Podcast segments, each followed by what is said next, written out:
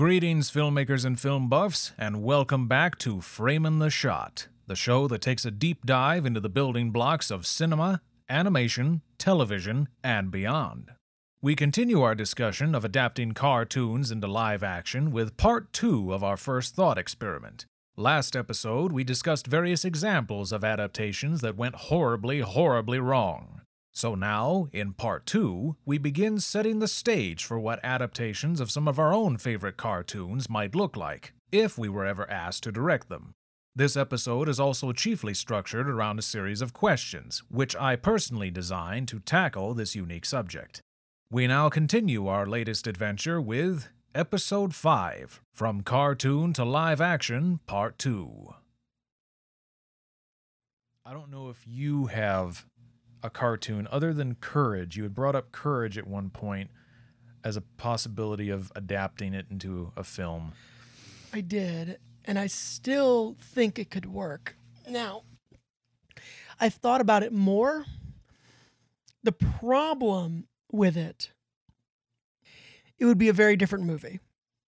Because I would hearken it to specifically the era of when Courage never talked, which is actually only in really early parts of the series. When you get into the later third, he talks to us a lot. And when you get to the very, very end, he like basically talks to Muriel, even. It's very weird. But before that, in the first, like really paying attention to the first season, the first and part of the second season, that's really what I would use as a basis. And what the movie would be, really, is you remember the show Wishbone? Yeah. So I don't know what breed of dog Courage is. I don't know if they ever established that. But if he's a certain breed and I find out what breed he is, I'll get that breed of dog. Fine.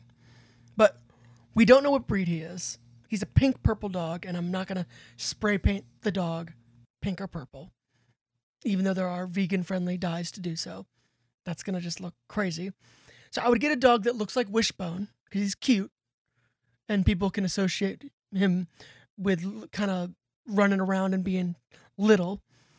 And the movie, the premise of the movie would be Eustace and Muriel blissfully unaware about every single danger, like horror danger that they're in.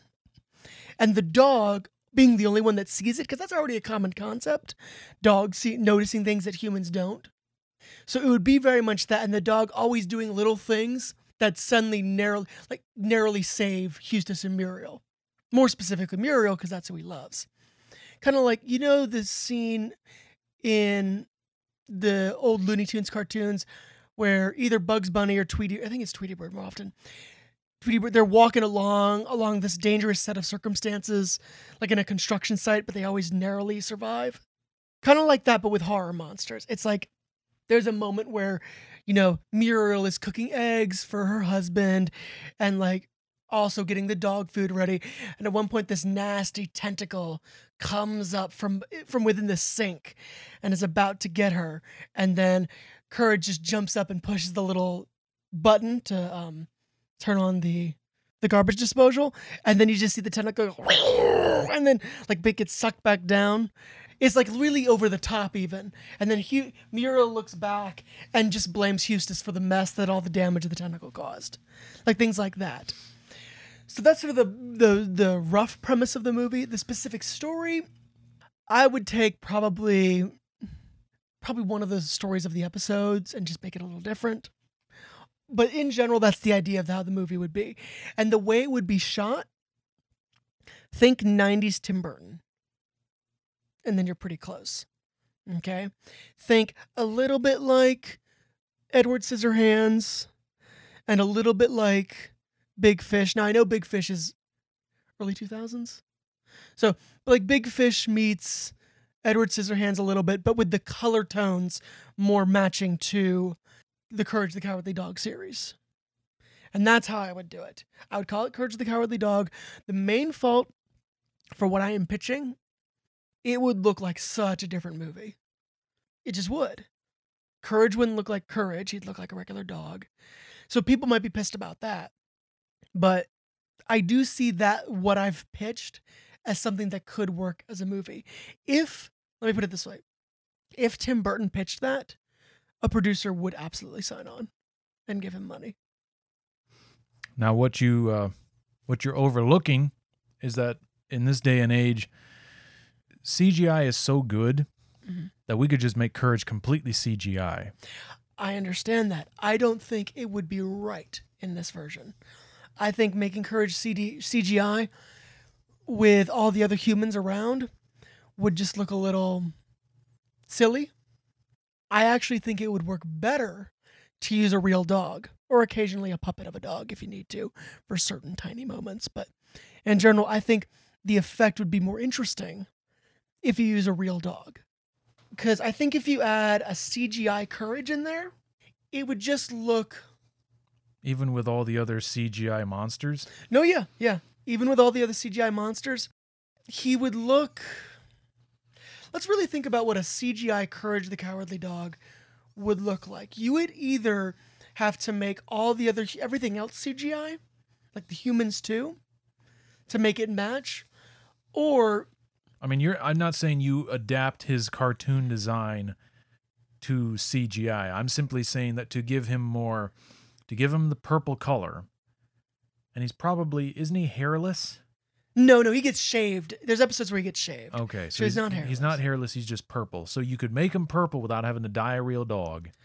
You could uh, intermix breeds to create a new breed, but keep him anatomically correct.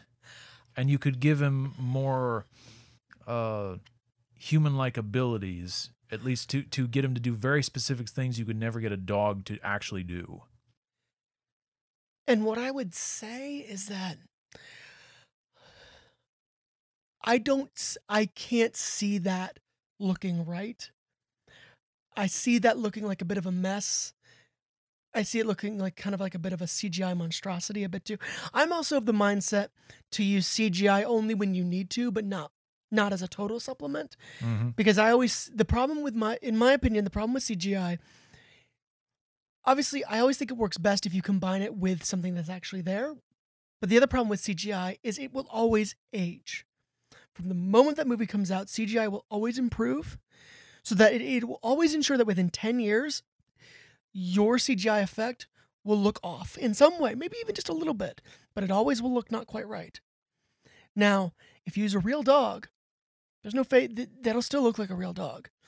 And yes, you do limit yourself with what the dog can do, but if all those 90s movies, Air Bud, there's a ton of other movies where dogs do crazy things.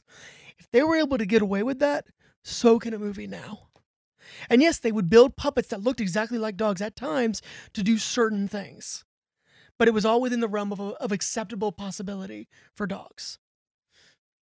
So that's my argument. Now, I understand the problem with making this movie is the fact that Courage isn't purple. That would outrage so many people. I understand that. And that is the glaring problem is that Courage would be an actual dog and he isn't purple. But the problem is CGI, I just wouldn't want to do it. I just don't think it would look right. And if I made a dog that looked very real but purple, it wouldn't look right either. I don't think.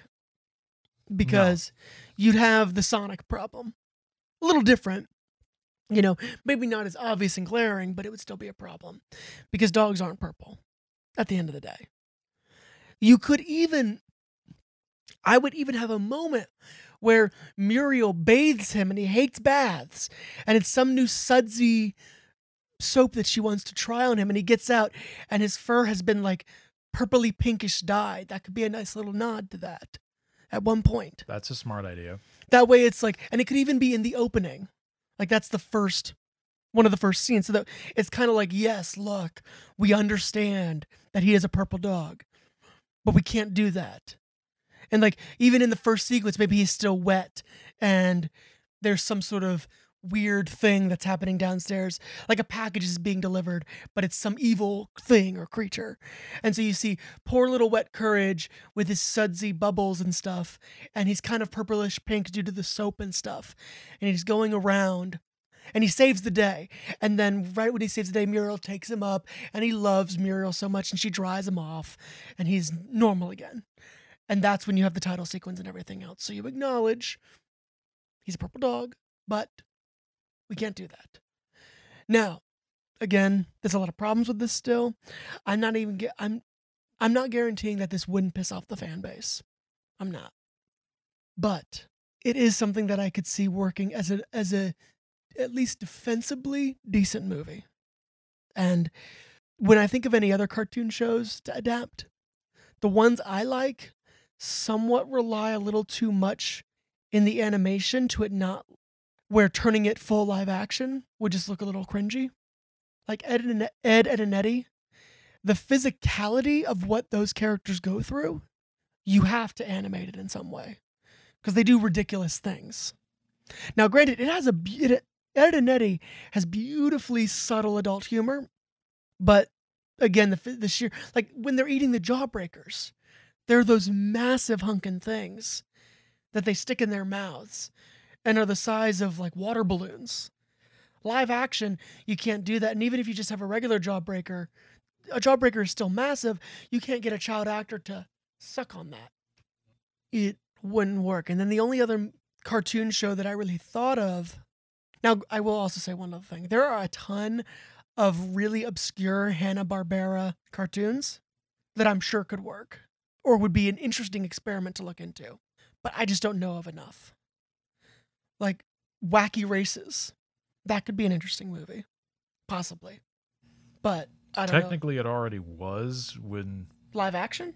when the the great race was made many years prior to Wacky Races. Oh, okay. I'm I'm assuming they're very similar premises.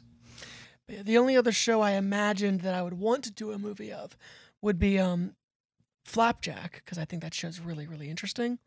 But again, a live action version of that would just be gross. Like yes, it, it would. it would just be vile to look at, and not in a pl- not in a funny, interesting way. It would just be like, oh, that's really that's disturbing, creepy, and gross. It just wouldn't work. So yeah, I would stick with Courage the Cowardly Dog, and I would sell it as I'm not saying I could completely do it, but I'm saying it's the closest vision I've got to something that might work as a arguably passable and even good movie. So I don't necessarily think I need to read off the the full questions on this list, but some of the other areas that I went into was characters. Do you alter their ages or have them played by other actors older than the characters? I do have an answer for that. Sometimes what I think should be done, find out the age of the voice actor at the time, and that's a really good. Again, with anime, sometimes it's tricky, but if you find out the uh, the age of the voice actor, that will help audiences for a live action version. Well, then most of them would be adults. As far as I know, what is it, Melissa Milano, who played Kim Possible? She was like She was an adult she was in her twenties. 16 or 17 when she started the show Okay. because this was just after even Stevens was finishing up, I think. So well, the, see, that's the argument there. It's they should have made her older in the Kim Possible movie, college, maybe even early adulthood, Mm-hmm. whatever. Because you when she do. concluded the show, she was in her early 20s. yeah. So I think that's the thing is like you have to. That's why it's hard. That's why it's really hard to do. Do you have the characters portrayed by a live actor, a puppet, a CGI character, or some combination or amalgamation? And that all comes down to the very specifics of what is necessary for the character, depending on what kind of character they are or what extra robotic or uh, mutated abilities they have. Yeah. Setting uh, do you change the location or setting from what it was initially supposed to be for a story necessary purpose, or do you leave it as it is? And if you leave it as it is, do you maintain the aesthetic that it had in the art style of the show, or do you adapt it but leave hints of what that original style was on top of an actual more realistic universe? So what I was pitching with Courage was what was that last one a little bit more, but I think it depends on the show. It does. It completely depends on the show. Uh, humor and gags. If the original cartoon was gag heavy or slapstick focused, how do you translate that into live action? And the follow up question I had was do you maintain the physical comedy by some means? Because it almost never works, unfortunately. Mm-hmm. Or do you come up with a different form of humor that is equally fitting and then you skip the physical humor because it just can't be accomplished? Well, if you're doing CGI, you don't have to worry about that. But with a live action, that's because that's what gets Inspector Gadget. They actually they changed the subtler humor of the show, which is really weird. The show was actually somewhat realistic in the pratfalls and physical humor that they had. They rarely, from what I recall, they rarely exaggerated forms so much so that it could not have been accomplished in live action other than Inspector Gadget's own extendo arms and his inflatable suit and whatnot. Um, but in the live action film, they amped up the physical comedy and it falls flat on its face. yeah. Relationships and connections. I wasn't entirely sure how to phrase this, but it was more or less do you alter, change, or remove characters or character relationships in order to streamline the narrative? No. I would say that is a dangerous path because that is how you quickly piss off the fan base that already exists. Yes. So you you if you did it, you would have to do it. You, Okay, you would, would- you would- would have to focus on the most pivotal characters and uh, move fan favorite characters off to the side. You, I would argue, actually, would, let me change that. You can change the relationship, you can't get rid of them. You're allowed to adjust it if you feel it's absolutely necessary, but only with what's necessary. Hmm. Um, but to get rid of them is a very dangerous choice. Like, Yeah. that's Very well could be. you can. I'm sure you can find an exception to that rule where a certain character should be taken out, but it's rare. It's really rare. Um, origins, and this is a very big issue because so many movies feel like they have to spend either half the film, the first quarter, or the entire movie on an origin story when it's really not necessary. I mean, you're just rehashing stuff that everybody either already knows or everybody would fully understand. Like an origin is really only necessary to give context to a character's existence. But you can we uh, we have not tried in feature films to just jump right into a story and explain characters in brief exposition. That is true. And I think we're people are somehow either way too scared to do that because they think it's not going to work or Well, because everything teaches us not to when writing a live action script. Literally everything teaches you you have to establish the characters. You have to. So when everything is teaching you to not do what you suggest, just suggested, of course they're not going to do it. There are ways around it. Like with Inspector Gadget, what they could have done to explain all the gizmos is in the title sequence, you make it like a Bond title sequence where you see like the X-ray with all the cool gadgets and something's like in the background explained. You could have done that yeah. people would have been satisfied. I would have said uh, you you have him enter the scene in the opening with like that hero shot of him backlit like Captain Kirk in Star Trek Two, Yeah. And then people are are coming up to interview him, like the the news casters or uh, reporters in whatever country he's landed in, and they ask him about it or they ask his niece about it, and she explains his origins in a brief exposition. Now, that's what they did in Scooby Doo. That is what they did in Scooby Doo. Why didn't that work? Scooby Doo, I'm surprised I didn't think about this earlier. That film does not work for me because the characters are too goofy. And too changed. although I will argue the second live action Scooby Doo movie is what the first one should have been. Hmm. It's actually a good have you seen it? Once. I argue that it's a really good Scooby Doo movie. It deals with these monsters. The problem with the second one is it took us to this island for no reason. Yeah. Like, why are we going here? What we want is what it is originally based on. But they did what you're suggesting to just quickly establish what they do in like the newsreel sort of thing, and that actually was a de- bit of a detriment to that movie. Yeah. I would argue. The uh, Scooby Doo on Zombie Island film is pretty much what the first Scooby Doo live action film is based upon. This, The structure is almost identical. Yes, Um, but, but the they should anim- have gone with that. the, the animated film not only has a better plot and a better handling of these characters growing up and moving apart and then coming back together, but their personalities are subtler than the live action film. So if you had Mm. Made if you had yeah, if you made Zombie Island into live action, it would have worked way better Yeah, as a proper movie. that's true. That's so true. Oh my god. Yeah, you're right. It would have been a very good live action movie. Now I agree. No, Scooby Doo, you have to CGI because he talks. You do. no other way. He's a very awkward character that I'm sure today they would do much better than they did in 04 when Even it came out. today, though, I would hate to be the animator behind that because Scooby Doo is just such an animated character.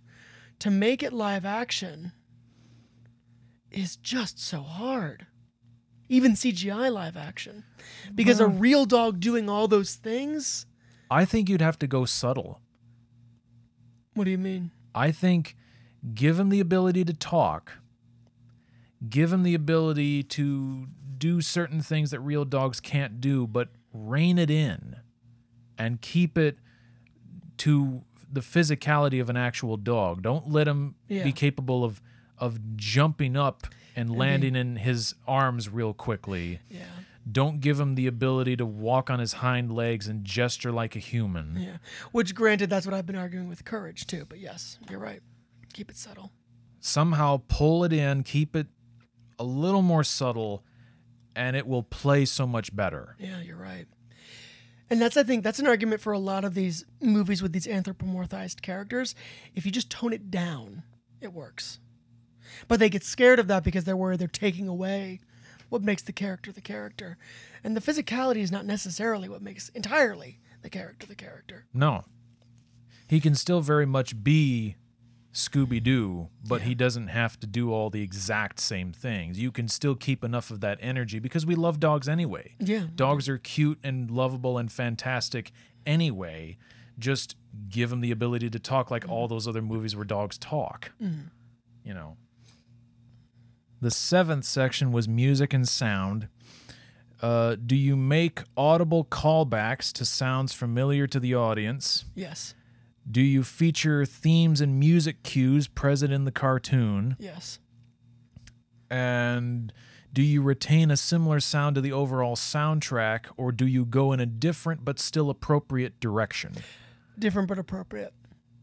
Why so? Because if you already have the sound effects, the things that people are familiar with, but then you change it up but make it appropriate, that does effectively modernize it while keep while tapping into the nostalgia factor for people. So there you go. Yeah, I That know sounds was right like- to me. Yeah, it's just it's a doing this whole thing, adapting these movies into live features or into feature films. The entire thing is a balancing act. The entire thing, you have to balance out every aspect of the movie. You have to give and take and constantly adjust. And the danger with doing these, if you're off slightly with with a choice you've made, whether to make it more like the original show or less likely the original show, that is something people will find and will make it the bane of the entire movie. hmm That is why, if you ask me if I will ever make a movie based on an, an existing franchise, I say probably not. There's some I'd want to do, but probably not because it is so risky. And your c- careers die on the sword of those movies like that. That is true. It's really dangerous to do it. Now, I'm not trying to scare you out of Pajama Sam, but it is a fact. Although the benefit of Pajama Sam is not many people know about it. Right. So you're safer there. Yeah. Well, there's there's a there's a fair bit of a fan base for it because they've they've success the company that owns it now has successfully re uh, published all the games on Steam, and they are have announced that they're probably going to put some of them on PS4. Oh wow. So it will it will be available for people to play on their controllers now, which Wow. it'll be a little clunky using the the joysticks to uh, move the cursor around, but But still, I'd So- buy it again. I know you would. But I see what you're saying.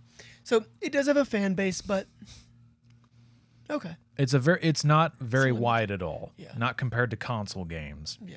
You had to have owned a uh, you'd have to have wanted to get games for your PC back in the day, which uh, didn't used to be as big of a thing as it is now. The point and click adventure titles were their own niche. I had one section here just labeled a little fun. Do you uh, do voice actors from the cartoon make cameo appearances? Yeah. You need to do that. Um I think you have to do it with at least one of them. Yeah, you'd have to. Yeah, for me, what I would do is uh, to introduce the title of the or to introduce the title of the movie because I don't know what I would do for the title sequence. I genuinely don't because it was pretty unusual and unique.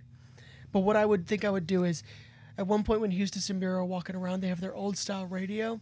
And do you remember the radio announcer's voice was like very, you know, of that era? Like, yeah, see, you know that I'm gonna tell you about Courage, the cowardly dog. So what you would hear as like they're adjusting the radio and then about to turn it off, you hear, "It's Courage, the cowardly dog," and then like they turn it off or something Yep. like that. That's what I would do. But I would also have one of two things besides that. So, but the answer is yes. You do need to have the original voice actors in there somehow. I think. Um, and what I would do is either have the famous somehow have the famous Eustace booga booga booga sound from the voice actor. I don't know how I would include it, but somehow. Or you have the voice of Courage the Cowardly Dog say something or somehow be around. Don't know how. I have no clue how, but somehow. Maybe even say, "Oh, you, that's a really cute dog," Right. and she's like, "Oh, thank you." The story. What is your main story about? Could you perhaps adapt and expand upon key stories from the cartoon and make them more cinematic? And what is the key conflict for the lead characters? What is uh, and what is a secondary conflict, perhaps uh, as part of the supporting cast? You know, what di- what direction do you take this in to make it engaging? So this is courage constantly saving the day without Eustace or Muriel ever noticing to a ridiculous circumstance. And as the broader story, maybe it's kind of a rear rear window, rear view. Remember rear window? Yeah. It's a rear window moment where Eustace's brother or cousin or someone she in her family is coming to visit. But Courage keeps seeing these weird things about the cousin. Or like he's like he he's he's always almost evil, but then like, oh, I misunderstood. But then Muriel is mad at the dog because she thinks the dog's just misbehaving Yeah. because he keeps growling at him and snarling and trying to mess with him. And then either I would take the route where it turns out the cousin is like Damien from The Omen and he is evil, or turns out Courage was wrong because he's always been saving Eustace and Muriel from everything else. And then turns out he saves the boy or the kid or whoever, the family member. And then they're an, they're an even bigger happy family. So it'd be one or the other. Um, my last one was special sauce. Uh, what are those special little additions or quirks, perhaps even nebulous things, that will set your adaptation apart and make it special? Uh, what can you bring as your own director in this hypothetical situation to make the film work where others have not? Okay. And that, Uh, that yeah, takes some yeah. real deep thinking Yeah. and it's really just it could just be your overall process Yeah. What I would say is, Hmm, that's tough. Right, I know the way I am about a the way I am with a, as a filmmaker is I'm very meticulous. I'm very no, we don't continue something until it's this version, this part of it is done exactly right. Because I've tried and failed at I've I've I've learned I've had projects where I did the wrong thing out of laziness and it's bitten me in the ass. So I would very much my benefit would be taking my time with this movie. Really not being afraid to do major reshoots and things like that, even if it means the movie takes a few years longer to come out. That's okay. You know, it's hard to convince a producer of that, of course. I understand that. Mm-hmm. But that is what I know would be necessary in a movie like this. The other thing is, I, for one, would shoot this on real film. But then again, most of the movies I ever want to make would be shot in real film because real film would give a crispness and an edge that's very important to a movie like this. Now, I ask you for your Pajama Sam adaptation, what is your special sauce? Oh, actually, uh, Pajama Sam was never going to be my my pick. Oh, That just happened to be brought up. Um, what's your pick? my life as a teenage robot, Live action or 3D animated? live action. Live action. Okay. It's a difficult cartoon to adapt because initially because of its aesthetics. It's it's a it's a mixture of Art Deco meets 1950s pop art meets Max Fleischer's Popeye. Because that's what all the gags are like is is Popeye cartoons.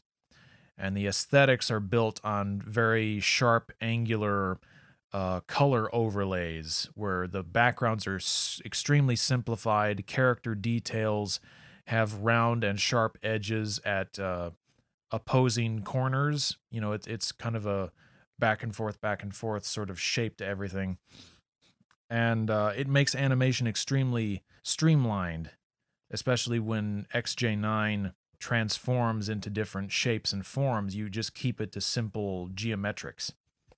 So to adapt a cartoon built on physical gags and built on a simplified art style to live action is a tall order.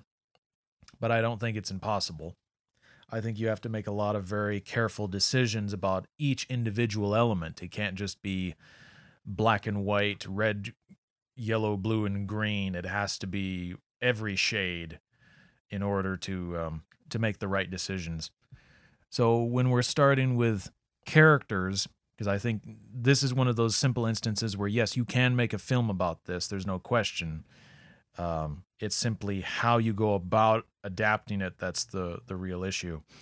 The first question is characters. What what age are these characters? And I think you have to keep them teenagers, but you don't necessarily have to cast them with teenagers. I think casting them with 18, 19, 20 year olds works for the, the main cast because it's worked for many years prior. You just have to, the lead characters have to appear the youngest, I suppose, and everybody else can be a mixture.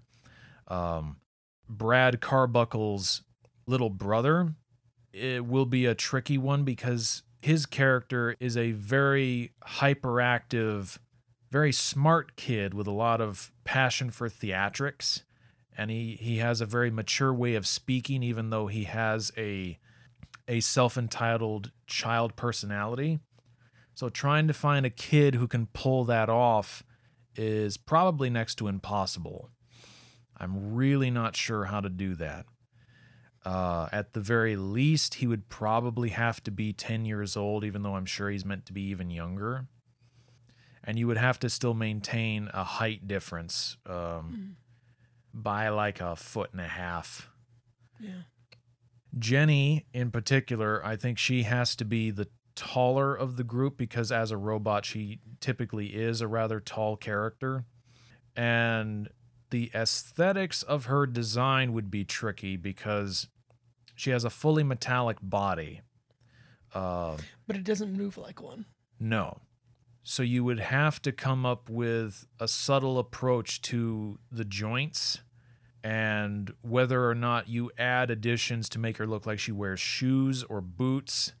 Her clothing or the essence of clothing is still part of her metallic body. They're not actual clothes, whereas some fan artists will make them clothes on top of a fully metallic body. So you have to figure out where you draw that line And then her hair is probably the toughest part because they're two triangular pigtails that can turn into either jet engines or one of them can turn into a um, a satellite dish. so if their hair, well, you have to ask the question: Do you create electronic fiber optic hair follicles and work those into uh, a hairstyle, or do you keep her hair in some sort of hard edged form? And I'm really not sure what feels right. Have you ever thought of taking a page out of the um, Metropolis movie, the old one, the old black and white one, basing her look off of the Metropolis robot a little bit? Well, I think that's where a lot of robots Come get their aesthetic, yes. Uh, what specifically? Well, just the really aspects of the both the womanly form of it, but also the joints and how each joint is sort of accentuated in a unique way. Well, that is what they did with the Alita movie when Yeah. that came out. And truth be told, there would be a lot of similarities between uh, a teenage robot film and Alita. Alita shows it could work. Alita shows it could definitely work. Because the way they pulled off her fully CGI character was extremely well done. Yes. Uh, I totally bought every moment of it because she is a fully digital character.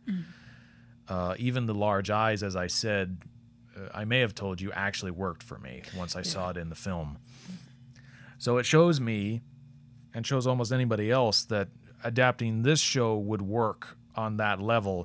It really is just a list of questions of what form do all these parts take, especially her hair. Everything else is kind of easy to figure out. The hair is the toughest part because either the hair itself transforms, uh, like Tony Stark's nanotech suits, or it's a hard edged shape that stays the same all the time, and her other jet engines and the the satellite dish pop out of elsewhere. You know, part other parts of her cranium.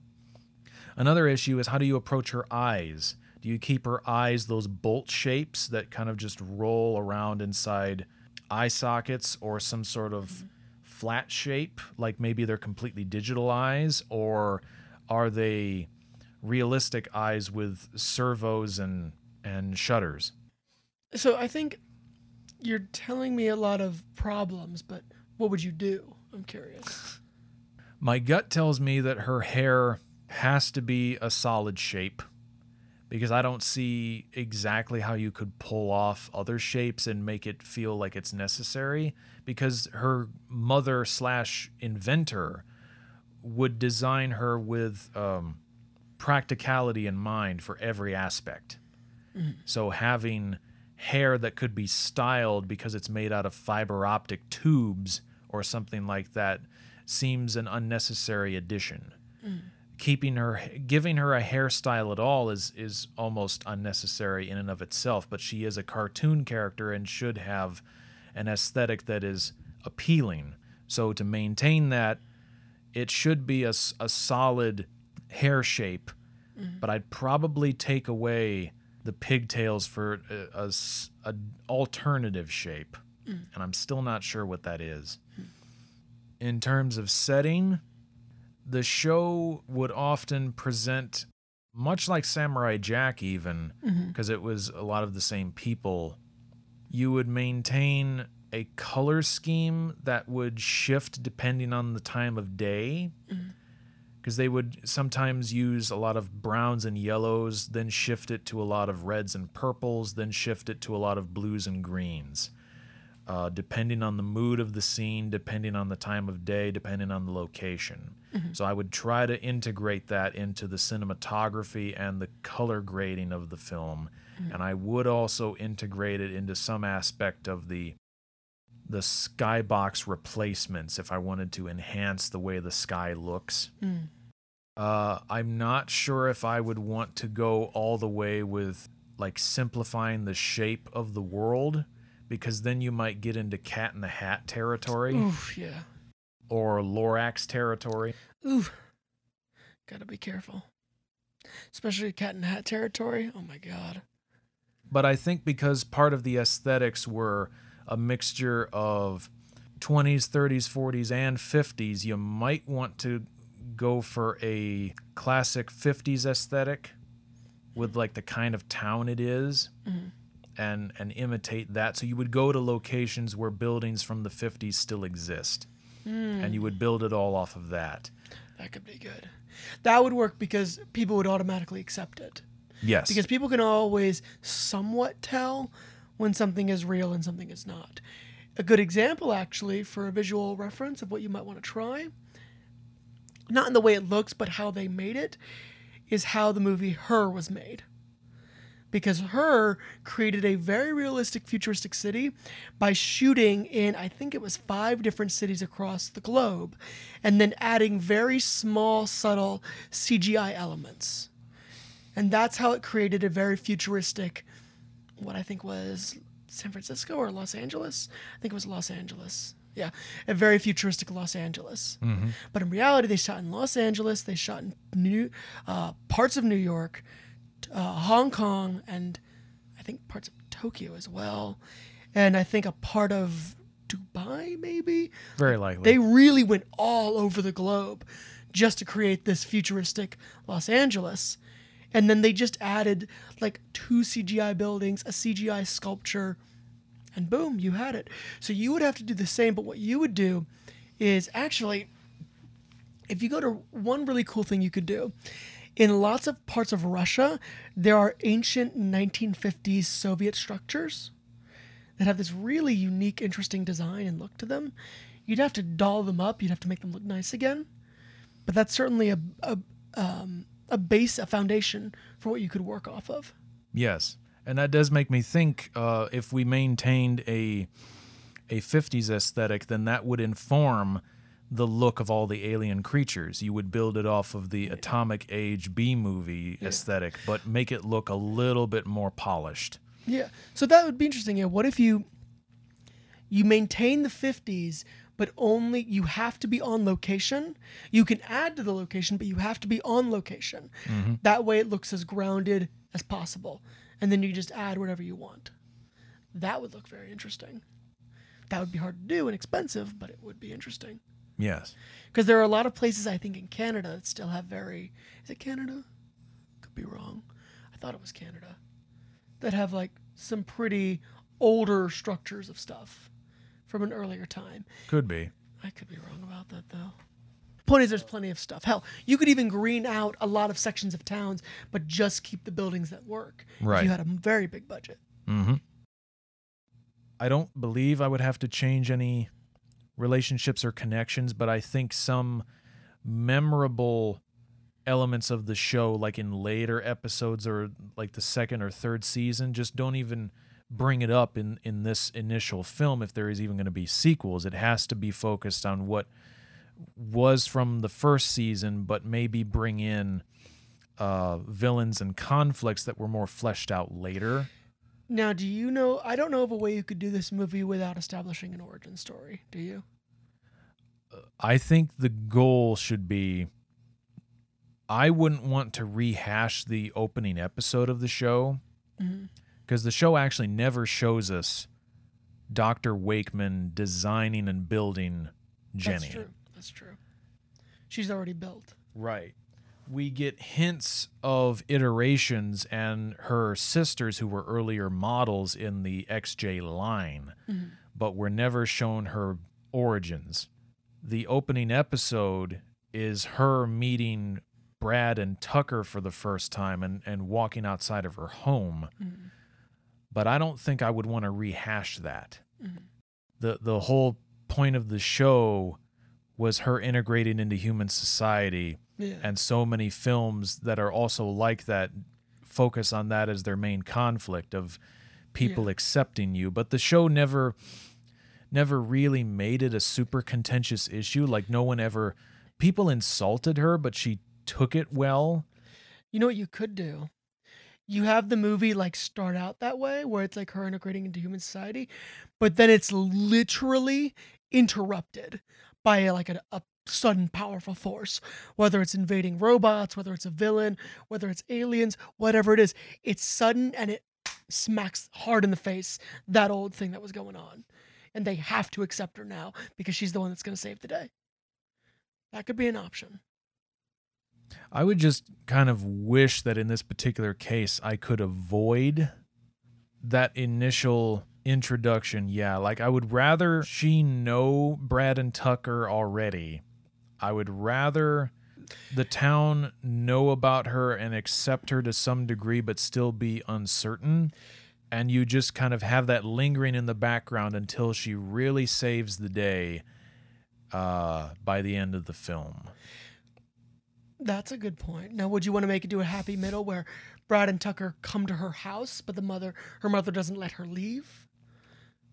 No, I think we would just reference that. Okay. I do think you've got something going here. I just think you brought up a good point by saying how the show does kind of rely on her integrating, but they don't make a big of a deal. While they, while it's very much about that, the show doesn't make a big deal about it. Yeah. So- and since the show is called what it's called, Yeah. you have to emphasize the uh, the social interaction aspect of it. Yeah. What you could do is the introductions that she's going through are not the ones you'd normally cover in a movie in an introductory movie. Like she's instead of experiencing life for the first time, it's just whatever the next phase of introductions would be. That's what you start with. Yeah. Th- this would also be a point where we could bring in Sheldon at Mm-hmm. this point rather than earlier on because he has a super hard crush on her. Mm-hmm. So we bring him in at this point even though he's already she's already met everybody else. Mm-hmm. Like he could be just a newcomer That could be. at this point. What if the movie starts in Sheldon's perspective? Certainly could. It wouldn't have to stay there, but it could somehow. You somehow pull like a begin there. Hellboy where it starts off in someone else's perspective. Yeah. because that's that's one of the brilliant things about the first Hellboy movie is it eases us into this crazy world very effectively, and maybe that's what you need to do, slightly, maybe even just for a little bit. Mhm. Like he's either I'm not saying he has to move in, he's like new in town, but maybe he's shy or something. I don't know. Yeah. I don't think I'd want to bring in the whole silver shell aspect, which is a, a robot suit he built to Oh right. to interact with XJ9 as a totally separate character no, you don't need to do that. because that's a little too complex at, at the start. Yeah. It probably the film would probably have to begin with the whole blow up the asteroid thing that's in the initial episode because I think that's a great way to start things off. Hmm. Where an asteroid is heading towards Earth, it's not going to melt in the atmosphere. I What have if that's to blow the very up. what, what if that's the very first scene? It is. I think it should be because you, you, uh, it's it would start off with her backlit.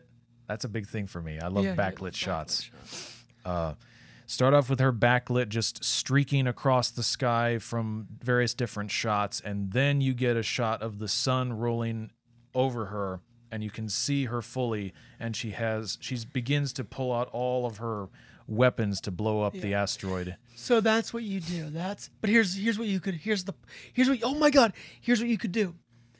She blows up the asteroid, okay, and then she lands, and then it's like the regular show now, but in movie form. You know, she's just doing her thing. She could land on Earth and get ready for school at that moment. She gets ready for school in that moment. But what happens is when, here's how your movie changes.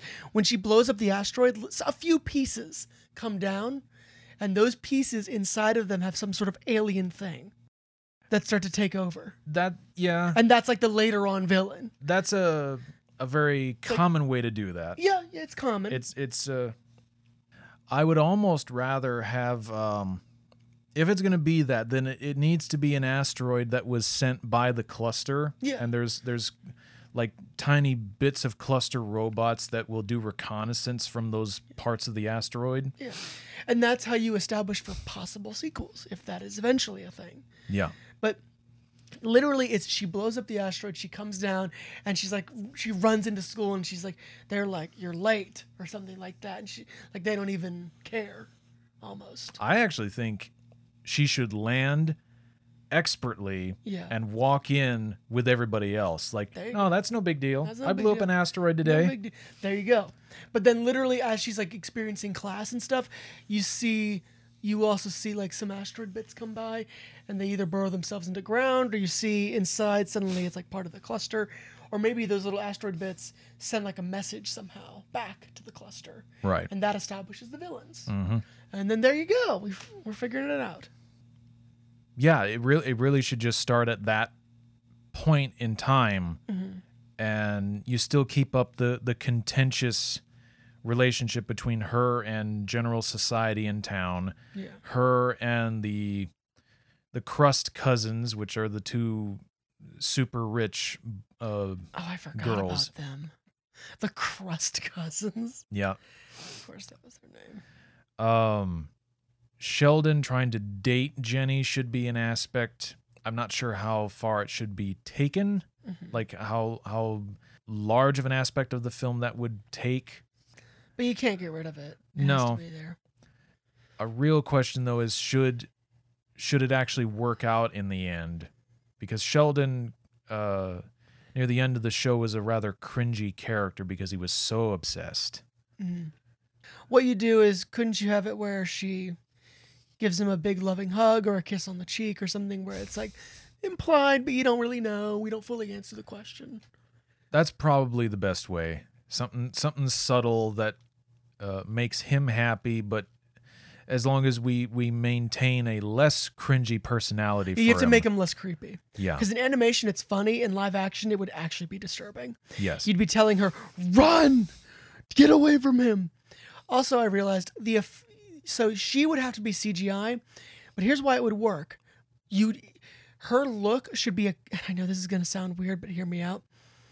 Her look should be a combination of um, Alita and Ultron.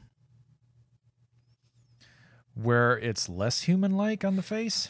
where it's because you don't want to give her actual human flesh. No, but you uh, But that is a good question. How what kind of?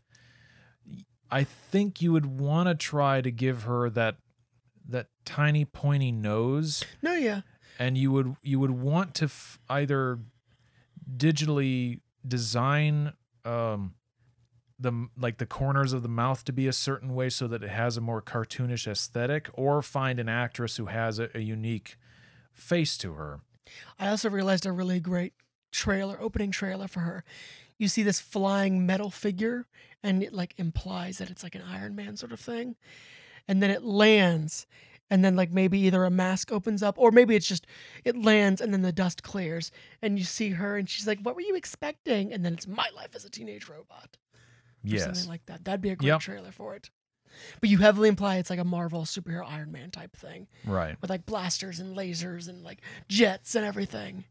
And then boom, superhero like even fist on the ground rises up, holds something up, and then she's like texting, and then she looks like, "What were you expecting?" yep That's Pretty how you much. do it. That's how you do the intro, the commercial. i love it one one gets uh, one wonders why this is not already a thing That's true. one wonders why Disney didn't uh, greenlight a feature film of Kim Possible rather than a TV movie. Because Disney is weird with what they think is going to be good. They also have very strange rules about with how they handle their Disney Channel content. Like, I think the rule is no more than five or four seasons, and then no matter what, they stop. Yeah, the fans had to beg them for a sixth season of Kim Possible in the Yep. in, back in the day. Yep. So for some reason, they are intent on no matter what, except for in rare cases where the fan, fans beg, they stop. I don't know why. Does that really? Because that doesn't make sense to me. No, But they insist. I guess they just want to rotate resources to the next big thing to keep uh, to keep up. revenue high and and uh, merchandise sales high. So with that in mind, if they're the type of company where they treat where they treat it that way, you can bet they're never going to make a feature movie about it.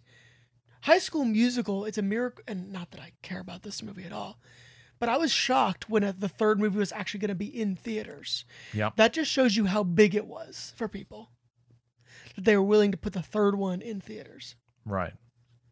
Same with like Lizzie McGuire, they put that in theaters. Did they? Yeah, like Hmm. no one thought that was gonna be anything, but that was such a big thing for people that they put that last movie in like movie theaters. It's the one where she like goes to. Why do I know too much about this? I I am wondering that myself. Yeah, I don't know why I know too much about that. Music and sound. Uh, the the soundtrack for the show was very distinctive, and it was also very early 2000s because there seemed to be a, a handful of shows that had sort of the Ratchet and Clank soundtrack to them, where it was Mhm. very it was very electronics heavy, a lot of grungy sounds, and mechanical. And I think either w- one of the other possible questions I had on there was, do you get the original composer back and ask them to amp it up to the next level? I would say you get the composer back, but you make him work with someone newer, and they have to work together. Okay. But that would just be my personal style, because sometimes you can get some great music with that, like when uh, Trent Reznor and Atticus Ross worked together on um, the soundtrack for The Social Network.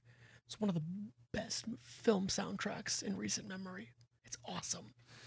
I think maybe taking the the soundtrack as it was and trying to intermix something more 50s into it Mm-hmm. would help with the overall aesthetic or maybe it wouldn't matter. It's hard to it's hard for me to say without hearing examples. Mhm. But visually speaking, the 50s aesthetic has to be maintained all throughout because the characters' costumes in the show look very 50s to me. Mhm. Um, not necessarily early 60s, No, but a little bit of that too. I gotta say, what they look like to me is if they're that whole world looks like a world where the '60s never happened. yeah, that that is it. It it's uh it's very Disney World ish, Yeah, uh, So- Di- uh, Magic Kingdom ish. yeah. So that's what I think you have to find is when you're shooting it, you have to find it isn't literally 50s. It is a world where the 60s didn't happen because there's still futuristic tech in there No, uh, well, and futuristic stuff. other than the robots, yes. Yeah. Other th- other than what Wakeman and other scientists like her have done in this town, there's nothing specifically unique. Everything's fairly normal. Yeah, but normal for there are literally some things that they use that like don't wouldn't have really existed in the 50s per se. No, there there likely is not.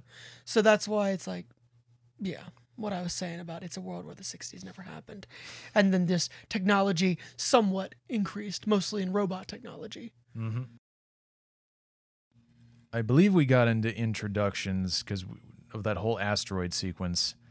Um, I think it would be necessary for some explanation to be made either through hints of stuff in the background or Sheldon, since he would be our audience surrogate.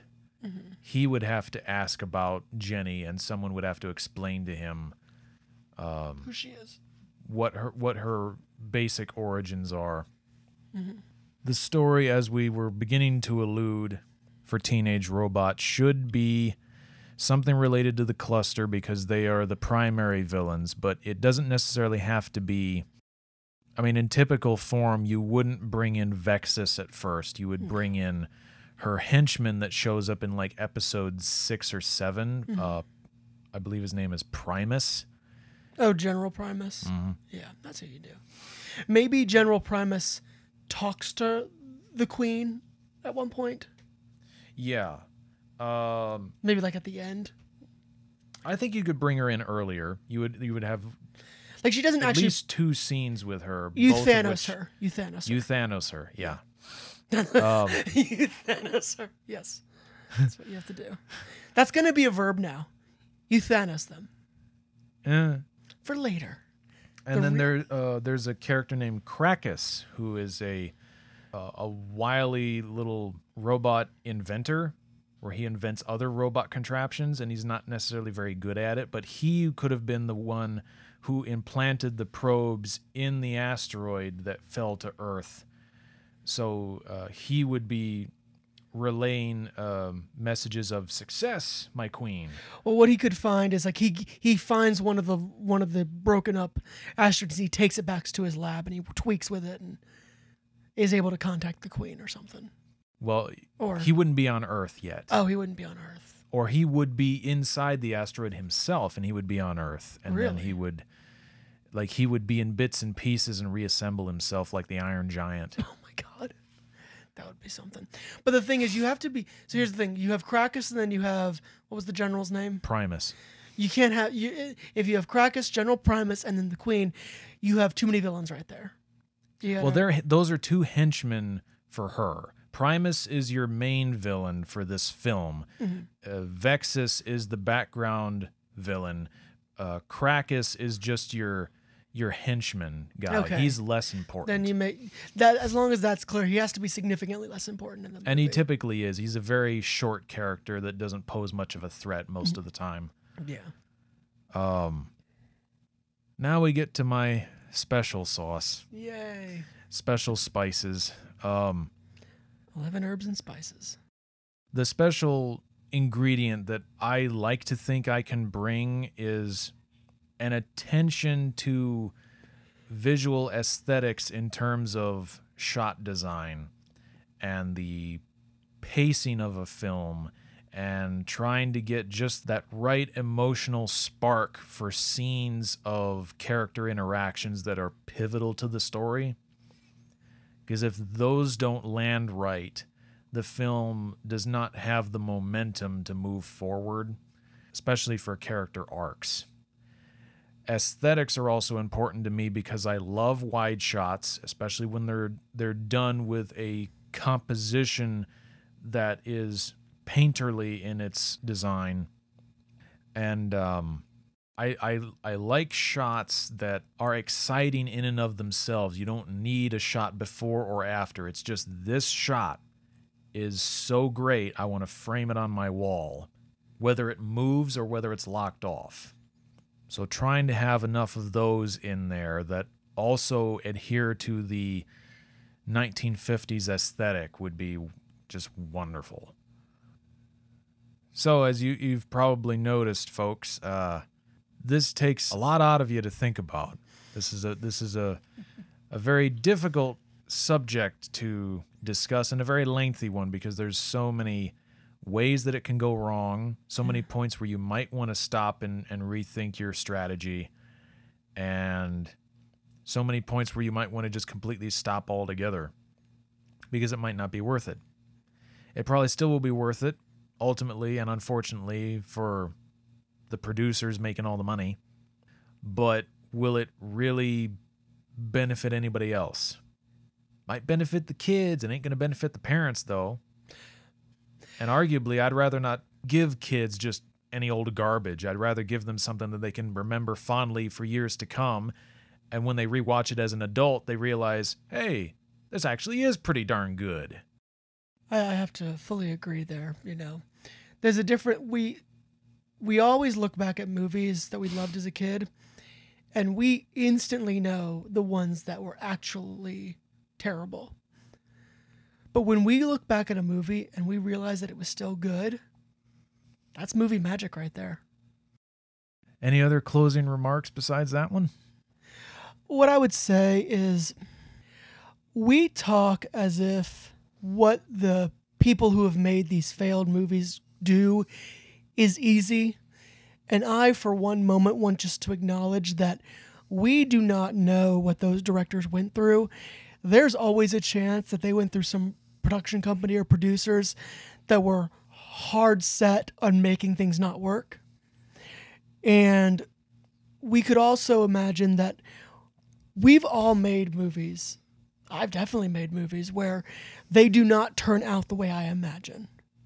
So, as begrudgingly as I may say a lot of nasty stuff about some of these movies, most notably the Sonic movie, I'm not trying to belittle what the director is trying to do, but simply saying that it can be done better.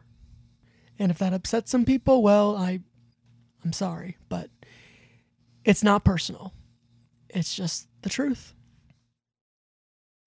You've been listening to Framin' the Shot, Episode 5 From Cartoon to Live Action, Part 2, with my guest, Cotton Chivarelli.